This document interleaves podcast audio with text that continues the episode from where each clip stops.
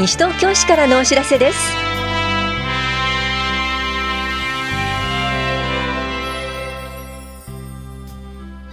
今日は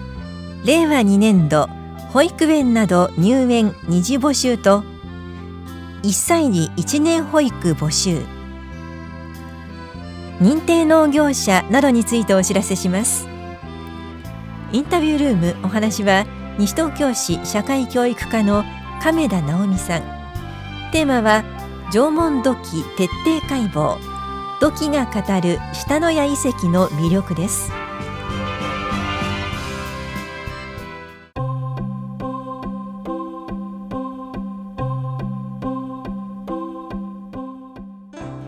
令和2年度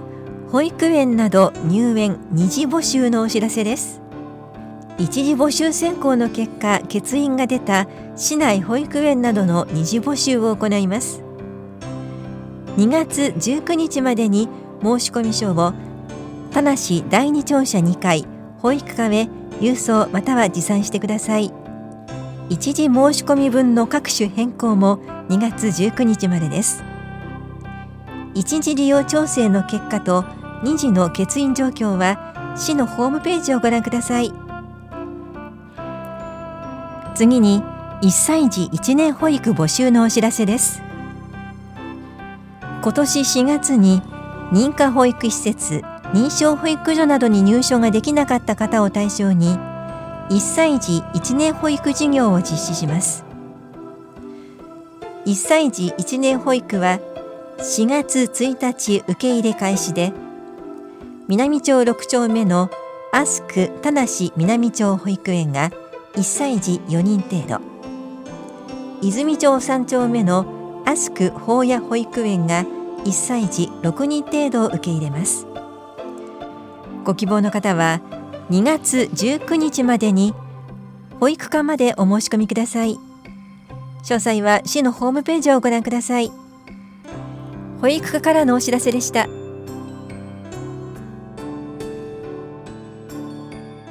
認定農業者になりませんか？西東京市内で農業を営む方を市や関係機関が支援します。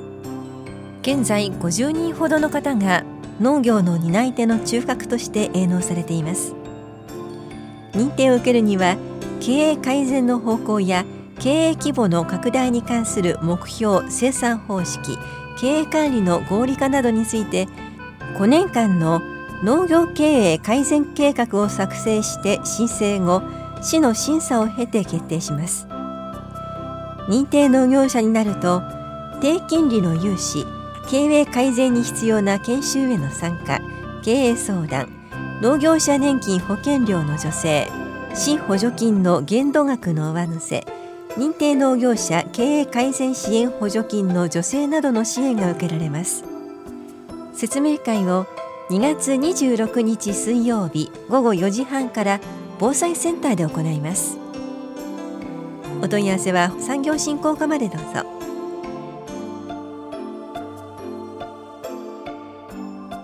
早春の渡り鳥野鳥観察会のお知らせです。身近な野鳥に親しむ講座です。双眼鏡の使い方も説明します。この催しは2月29日土曜日。午前10時から午後0時20分まで小金井公園周辺で行います。好天の場合は翌日となります。参加できるのは西東京市在住在勤在学で小学校3年生以上です。小学生は保護者が同伴してください。受講ご希望の方は電話、ファックス、メールでお申し込みください。なお定員は20人で申し込み順となります。お申し込みお問い合わせはエコプラザ西東京までどうぞ。環境保全課からのお知らせでした。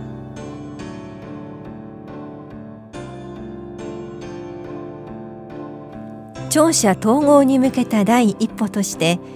2月以降順次一部窓口の移転が始まっています。詳細なスケジュールは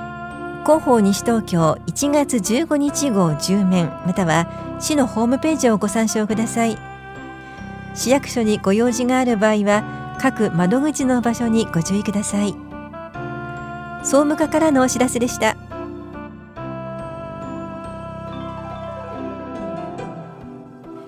住宅用火災警報器のチェックをしましょう。火災警報器は命を守る大切な機器です。火災発生時に確実に作動するよう日頃から手入れと点検をしておきましょう。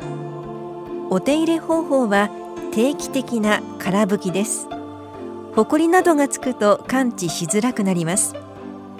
なおベンジンやシンナーなどの有機溶剤を使用したり水洗いをしたりすると故障の原因になります。また煙の入る入り口を塞がないようにしましょう。その他定期的な作動テストや電池交換時期などについては取扱説明書や注意書きを確認しましょう。お問い合わせは西東京消防署までどうぞ。危機管理課からのお知らせでした。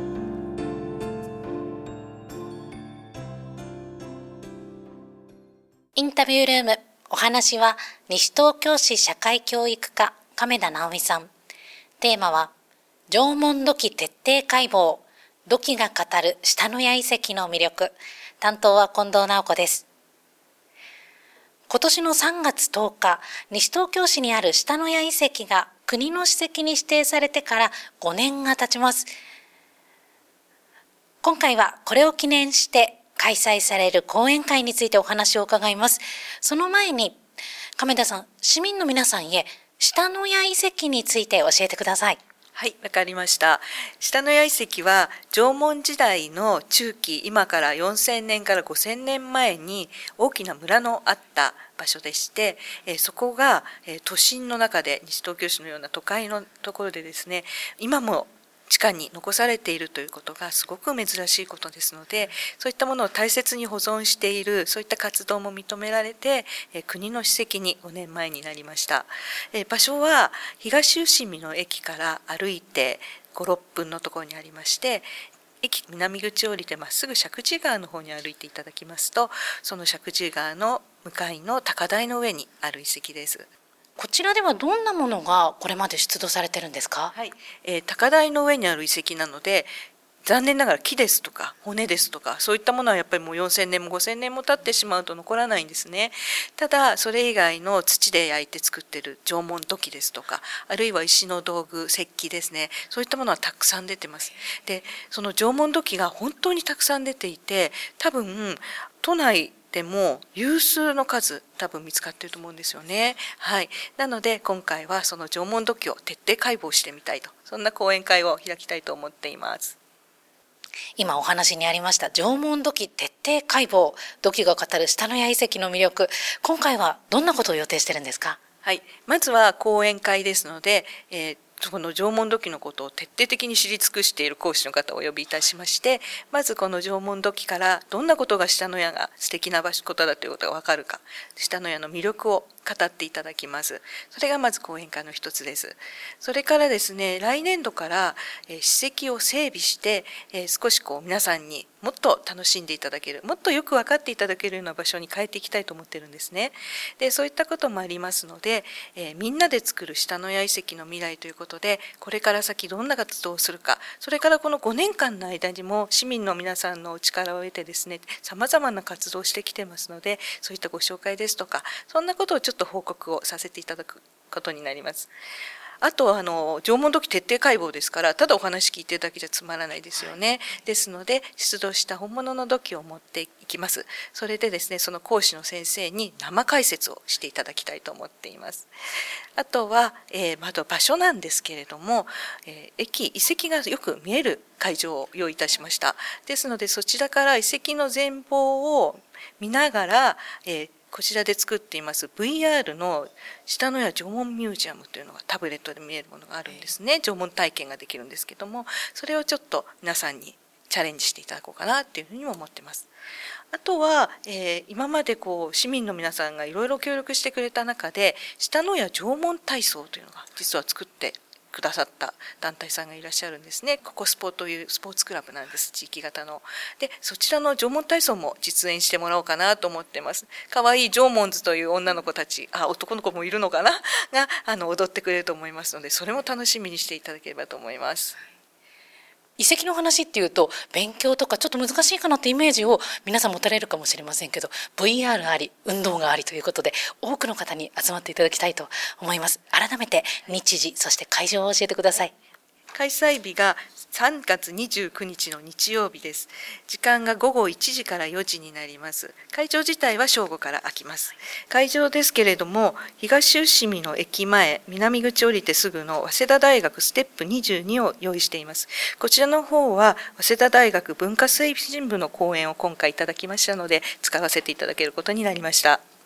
でこちら申し込み制になっておりまして2月の17日月曜日から社会教育課まで電話で申し込みをいただきます。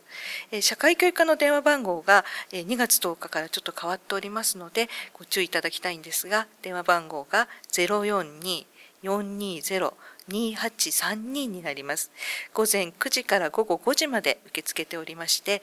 定員が250名、定員に達し次第受付を終了させていただきますので、ぜひどしどしと申し込みいただければと思います。それでは申し込みのほか、詳しいお問い合わせもこちらの番号でよろしいですか？はい、大丈夫です。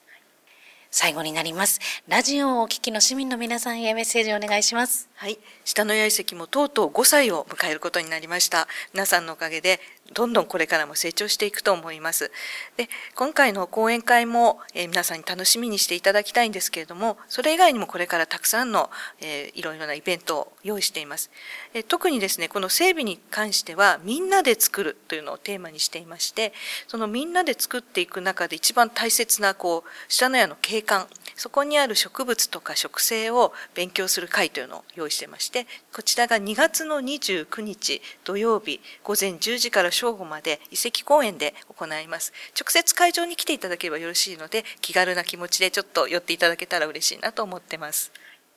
インタビュールーム。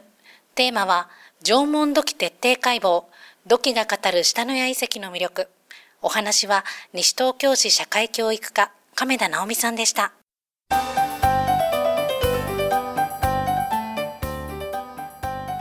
卓球森園選手が3連覇を達成しました。1月13日から19日まで大阪で行われた天皇杯皇后杯2020年全日本卓球選手権大会に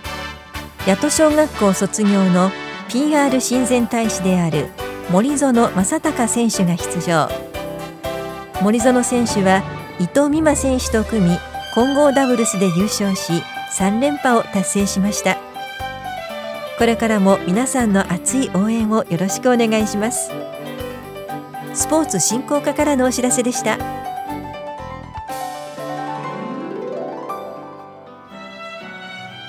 この番組では皆さんからのご意見をお待ちしています。FM 西東京西東京市からのお知らせ係までお寄せください。またお知らせについての詳しい内容は広報西東京や西東京市ウェブをご覧いただくか西東京市役所までお問い合わせください。